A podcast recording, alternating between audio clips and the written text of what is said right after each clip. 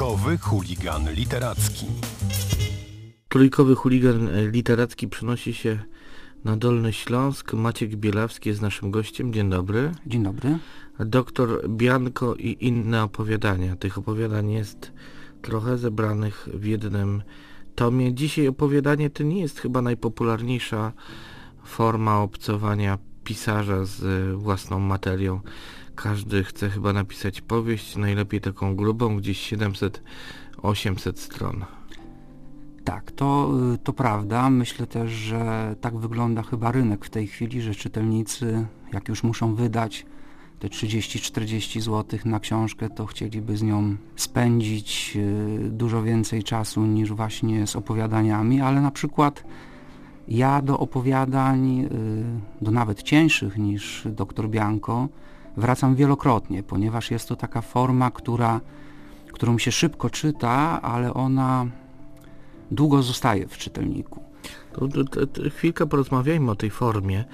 Zaczynając od języka, należy Pan na pewno do tych autorów opowiadań, którzy sobie biorą za cel, za punkt honoru język raczej suchy, realistyczny, wiernie opisujący, bez zbędnej próby wartościowania, bo, bo resztę pokaże sama rzeczywistość.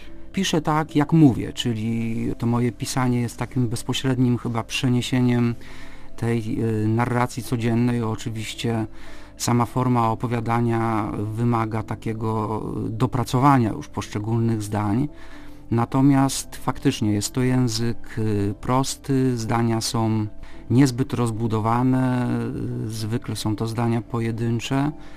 Myślę, że takim bezpośrednim patronem mojego pisania jest właśnie Marek Nowakowski. To, co panu na pewno łączy, to materia miejska i to, jak człowiek się w niej znajduje, realistyczny sposób myślenia, próba zrozumienia obywatela miasta, tak? Tak, takiego obywatela, który jest na wyciągnięcie ręki. Sąsiada, mówiąc w cudzysłowie, szarego człowieka, który pozornie niczym się nie wyróżnia, gdzieś tam nam, nam, na co dzień y, przemyka bocznymi uliczkami, prawie przy ścianie, kamienic. No i tacy bohaterowie mnie interesują, bo ja głównie takich ludzi po prostu na swojej drodze spotykam. Ale też chyba pewne proste, podstawowe relacje, które umykają wtedy, kiedy budujemy wielką narrację. Przyjaciel, przyjaciel, syn, matka, ta wielka literatura, która niby rozkłada na czynniki pierwsze rzeczywistość, często jest bezradna wobec tych najprostszych relacji międzyludzkich. Być może tak, oczywiście no też y, jakby tutaj nie umniejszajmy wielkiej literatury, no bo i tam są te wszystkie... też jest wielką literaturą, Mówimy tak. ale nie, nie tworzy wielkiej narracji. Tak, no nie, nie tworzy wielkiej narracji, są to takie y, historie bardzo często hermetyczne, dziejące się gdzieś y, tu i teraz, w obrębie jednego miejsca na bardzo małym wycinku czasowym, no i to już determinuje nam spojrzenie na tych bohaterów. Wydaje mi się, że właśnie na tych kilku stronach autor musi dokonać takiej bardzo dogłębnej wiwisekcji swoich bohaterów, jednocześnie zostawiając czytelnika z takim, no jak to się mówi, niedopowiedzeniem na koniec. Czyli te cechy gatunku, które poznawali i poznają do dzisiaj uczniowie szkół podstawowych i średnich, kiedy uczą się gatunku, jakim jest nowela.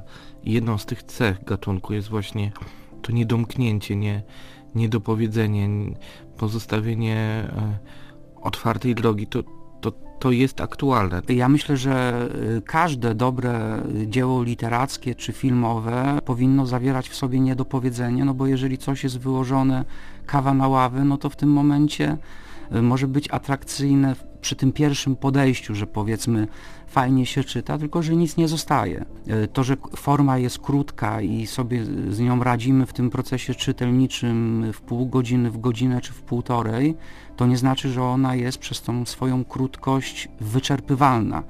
Dobry tekst, y, dobre opowiadanie gdzieś tam w nas zostaje, ciągle każe sobie zadawać y, pytania. Który z pańskich bohaterów jest panu najbliższy. Najbliższy w takim sensie, że mm, intryguje Pana najbardziej też ma pan wobec niego najwięcej takiej literackiej czułości? Wydaje mi się, że chyba bohater Koziołka, czyli ostatniego Mhm. opowiadania, y, które zastaje czytelnika w sytuacji, kiedy nagle cały świat y, pozornie przewidywalny zaczyna się walić, no i dzieje się tam coś, co można nazwać po prostu wojną, jakąś okupacją nagłą, coś co spada.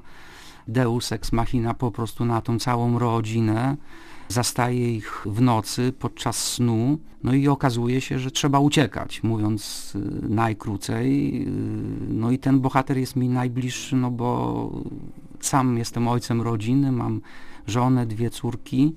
I taką sytuację właśnie starałem sobie zwizualizować, jak to jest, kiedy e, jeszcze poprzedniego wieczoru zastanawialiśmy się, co zrobić na śniadanie, czy wszystkie produkty są w lodówce, y, czy córka jest powiedzmy zarejestrowana do lekarza, bo choruje, a tutaj nagle się okazuje, że te wszystkie rzeczy stają się nieistotne, no bo po prostu trzeba, trzeba uciekać o, w ten sposób. Mhm. I to opowiadanie właśnie oparte na takich trzech pętlach, no bo to się, to powraca jak taki powiedzmy koszmar, znalazło się na końcu, bo tworzy klamrę z drugim opowiadaniem, które z kolei otwiera tom i również z tym bohaterem w jakiś tam sposób mógłbym się mocno identyfikować, czyli ojciec rodziny, który nagle zostaje po prostu sam i co z tym czasem zrobić. Można powiedzieć, że to są ci sami bohaterowie. Bohaterowie, o których czule i troskliwie myśli Maciek Bielawski w tomie swoich opowiadań Doktor Bianko. Bardzo panu dziękuję. Ja również. Dziękuję.